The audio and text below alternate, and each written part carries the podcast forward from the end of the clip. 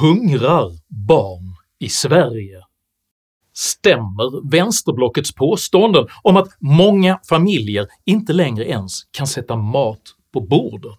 Ja, då blir barnen hungrigare. Och varför återkommer vänstern hela tiden till just barnens situation? Det här handlar om barn! Oavsett om det gäller klimat, migration eller omfördelningspolitik. Dessa frågor tar jag upp i veckans video om barnoffer. Uppskattar du mina filmer så hjälper du mig att kunna fortsätta göra dem om du stöttar mig via något av betalningsalternativen här nedanför. Det är endast ert generösa och frivilliga stöd som gör detta arbete fortsatt möjligt, så ett stort, stort tack till alla de av er som bidrar. Idag talar jag om mat, manipulation och makt. Häng med!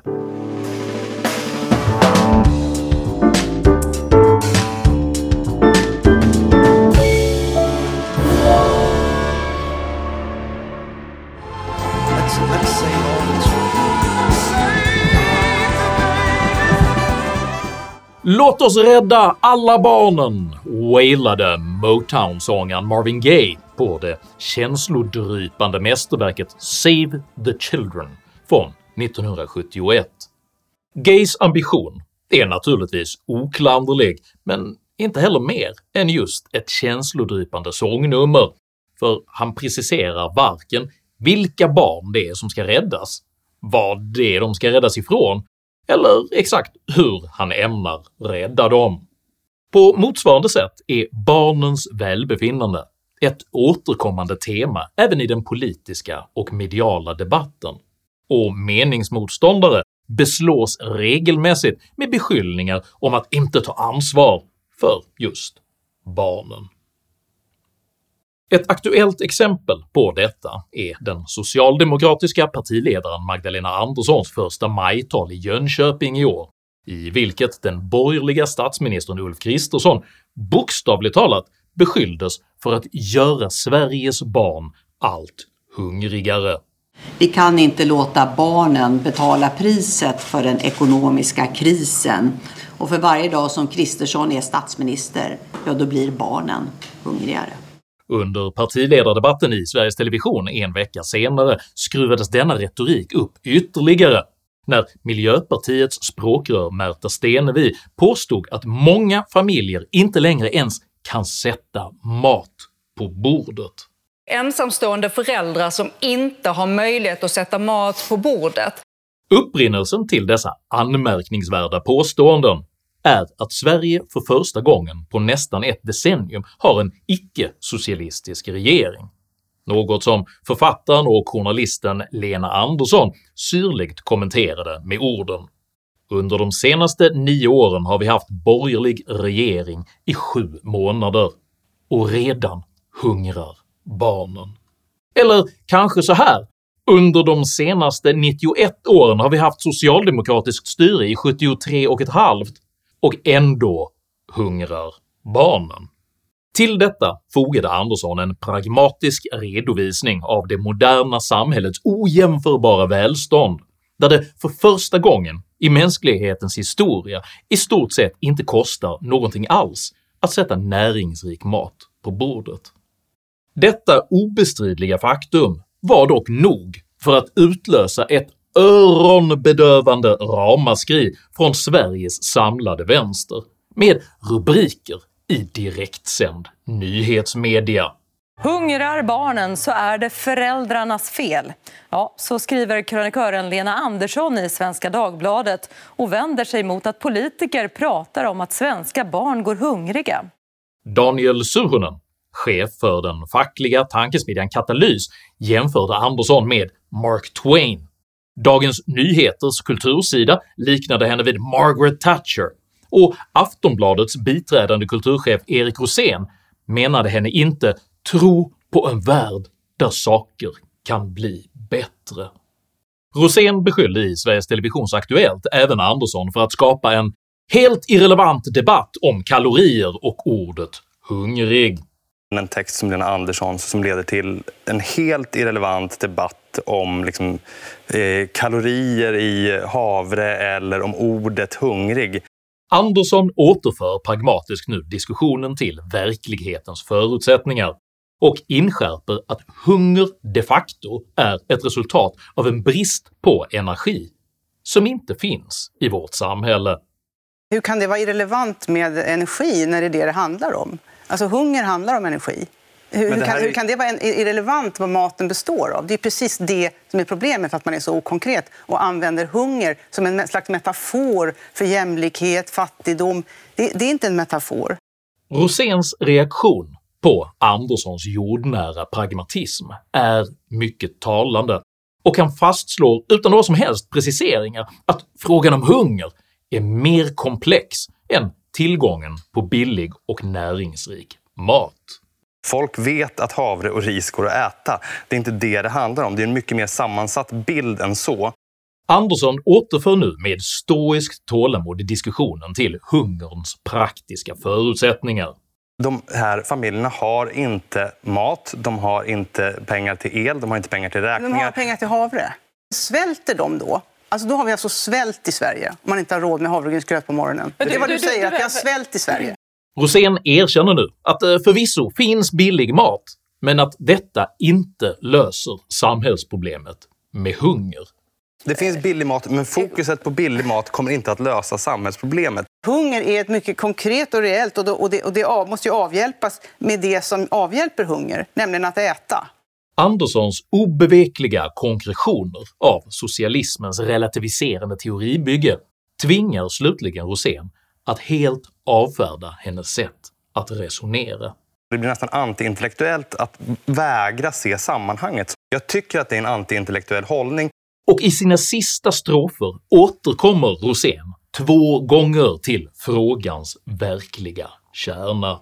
Det det gör är att avpolitisera frågan. Det blir ett sätt att avpolitisera en politisk fråga. Denna aversion mot så kallad avpolitisering uttrycker nämligen vänsterns enda verkliga kärnvärde. Att staten ska ha makt över individen.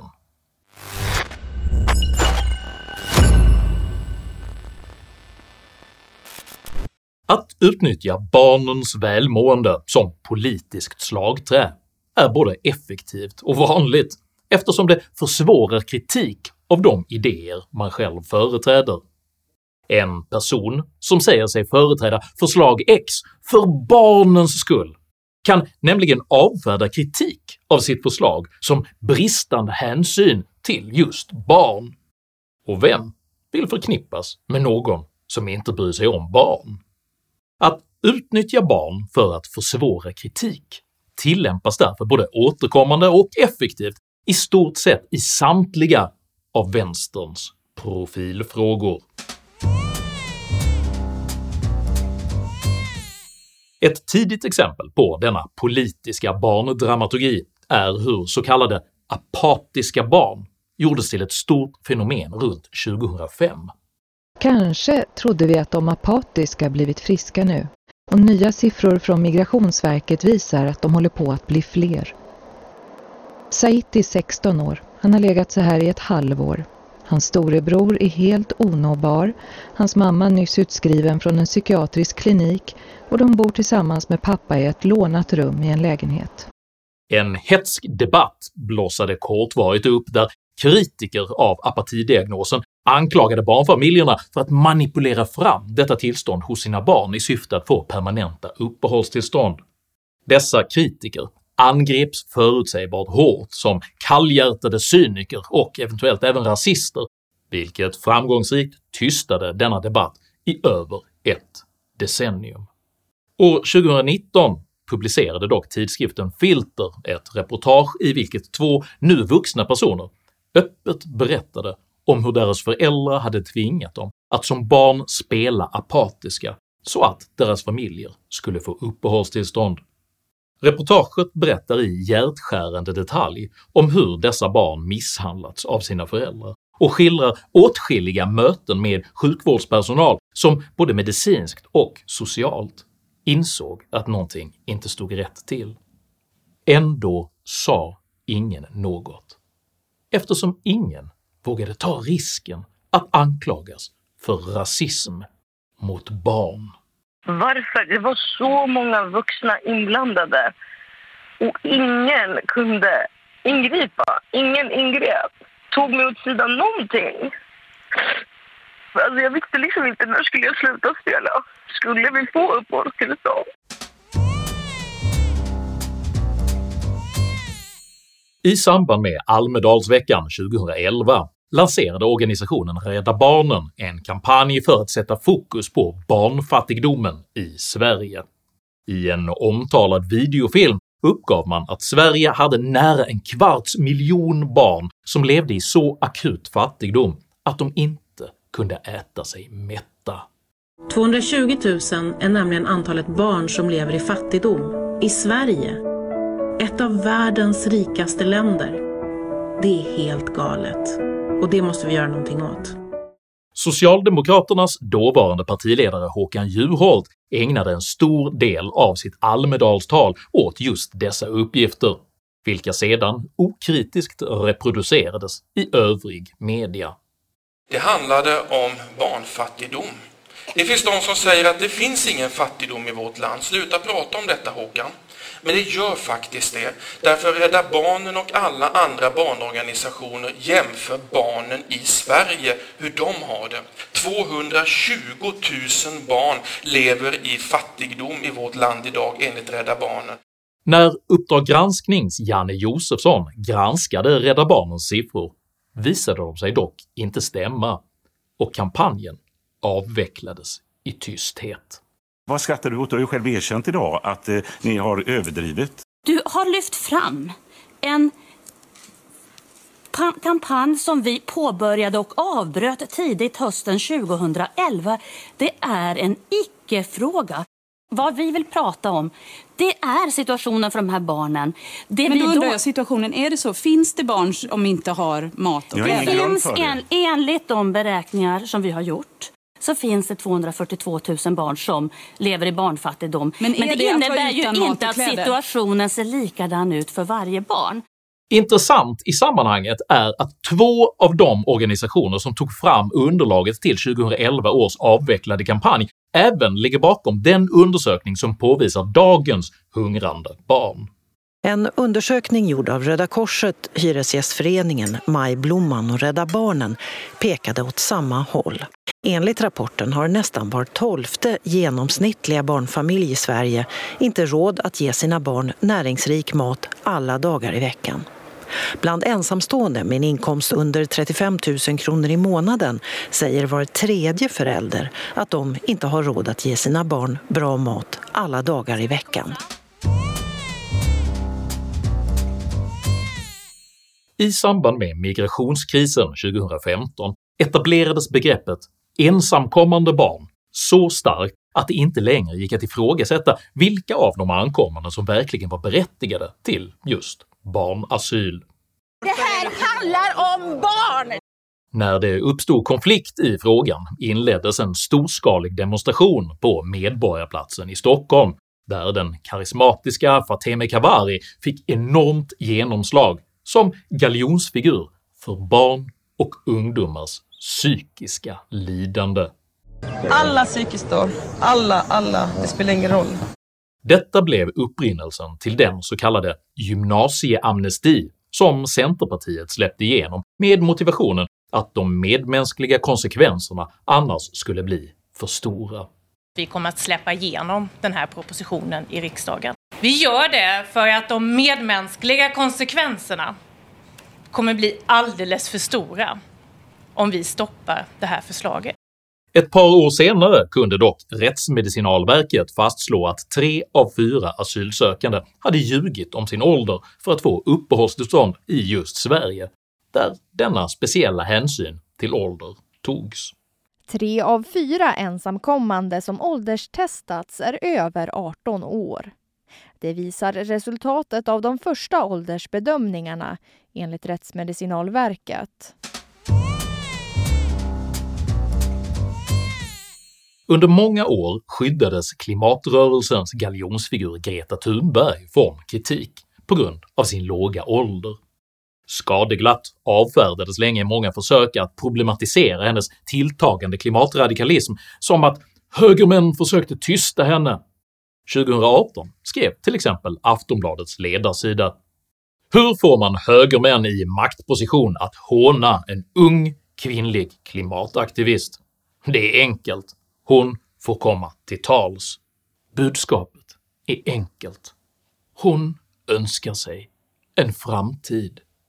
På samma emotionella grund använder nu till exempel aktivistorganisationen “Rebellmammorna” undergångsretorik för att associera sina subjektiva politiska krav med sina barns överlevnad. En självklar önskan. En trygg framtid för barnen. En trygg framtid för barnen. Men det jävla valet och att allt känns som att det är på väg åt helvete och de, de, barnen, dina barn.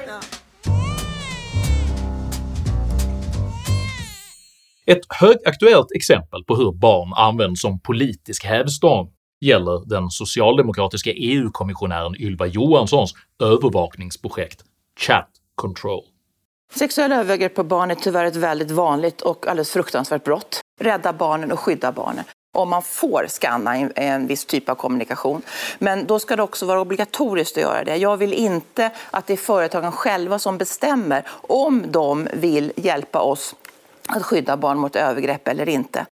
Förslaget går i korthet ut på att alla nätplattformar i realtid måste övervaka all form av kommunikation mellan människor i syfte att stoppa övergrepp på barn. Barnens framskjutna roll i frågan har lett till att få politiker vågar kritisera förslagets brister, trots att säkerhetsexperter säger följande grundproblemet med eh, groomingattacker och spridning av SESAM-material eller Child Sexually Abuse Material, det är självfallet någonting som vi måste adressera. Det är någonting som vi måste jobba för att få bort. Problemet med det här förslaget som i media och folkmun kallas Chat Control 2.0, det är att det både missar den målsättningen och dessutom gör det med att ta bort de mänskliga rättigheter som är internationellt överenskomna genom FNs deklaration om mänskliga rättigheter. Och det vi vill göra nu, det är att utöka EUs krav på tjänsteleverantörerna som då överhuvudtaget väljer att följa de här uppmaningarna att börja den största massövervakningen som vi någonsin har skådat på den här sidan den kinesiska muren. Den gemensamma nämnaren för alla dessa exempel är att barn används som en moralisk sköld i kampen för att tvinga fram socialism.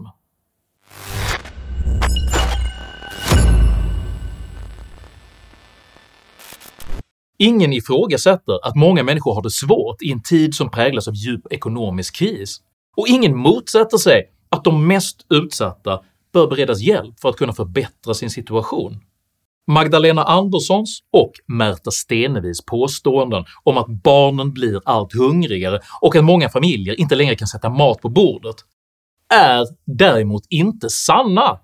Som Lena Andersson korrekt påpekar så förekommer inte svält i Sverige, och att tillgodose hunger är enkelt även för landets resurssvagaste grupper. Detta hindrar förstås inte att andra typer av sociala problem negativt kan påverka barns näringsupptag. Psykisk ohälsa, missbruksproblematik och andra ogynnsamma förutsättningar hos barnens föräldrar är väl värda att ta på allvar. Men dessa problem kan inte åtgärdas genom att man låtsas att det råder hungersnöd i Sverige. Raseriet mot Lena Andersson för att hon påpekar detta beror först och främst på att hon har rätt, men även på det faktum att hennes pragmatiskt konkreta verklighetsförankring underminerar vänsterns hela ideologi. Erik Roséns uppbragdhet över vad han uppfattar vara hungerfrågans avpolitisering illustreras i Aftonbladet genom att föreställningen att både missbruksvård och klimatarbete borde avskaffas under Anderssons orimliga krav på individuellt ansvarstagande.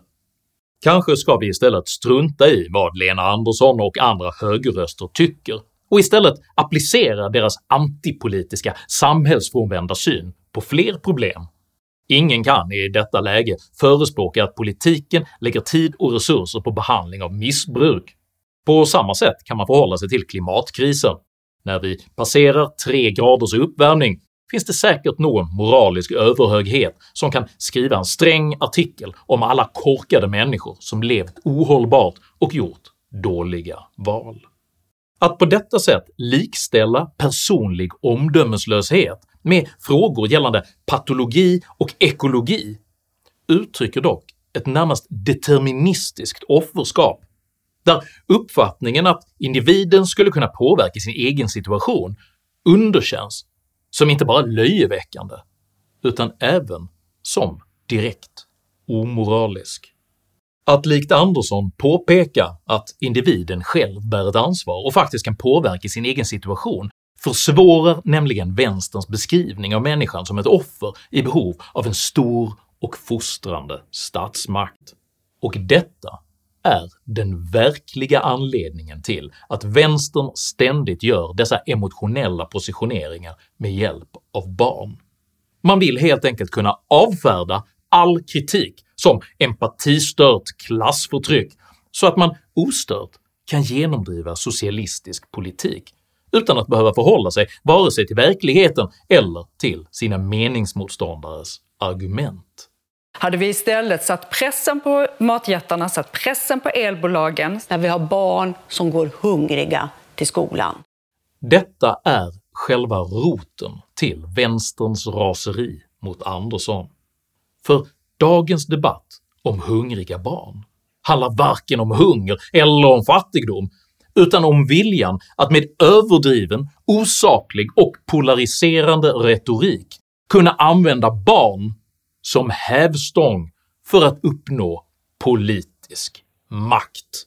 Om du uppskattade innehållet i denna video så hjälper det mycket om du delar den med dina vänner och kanske till och med stöttar mitt arbete via något av betalningsalternativen här nedanför. Dela även gärna med dig av dina egna åsikter och erfarenheter i kommentarsfältet här nedanför, men jag ber dig att alltid vara artig. Jag accepterar inte aggression, personpåhopp eller rasism i mina idédrivna kommentarsfält. Tack för att du som kommenterar respekterar detta.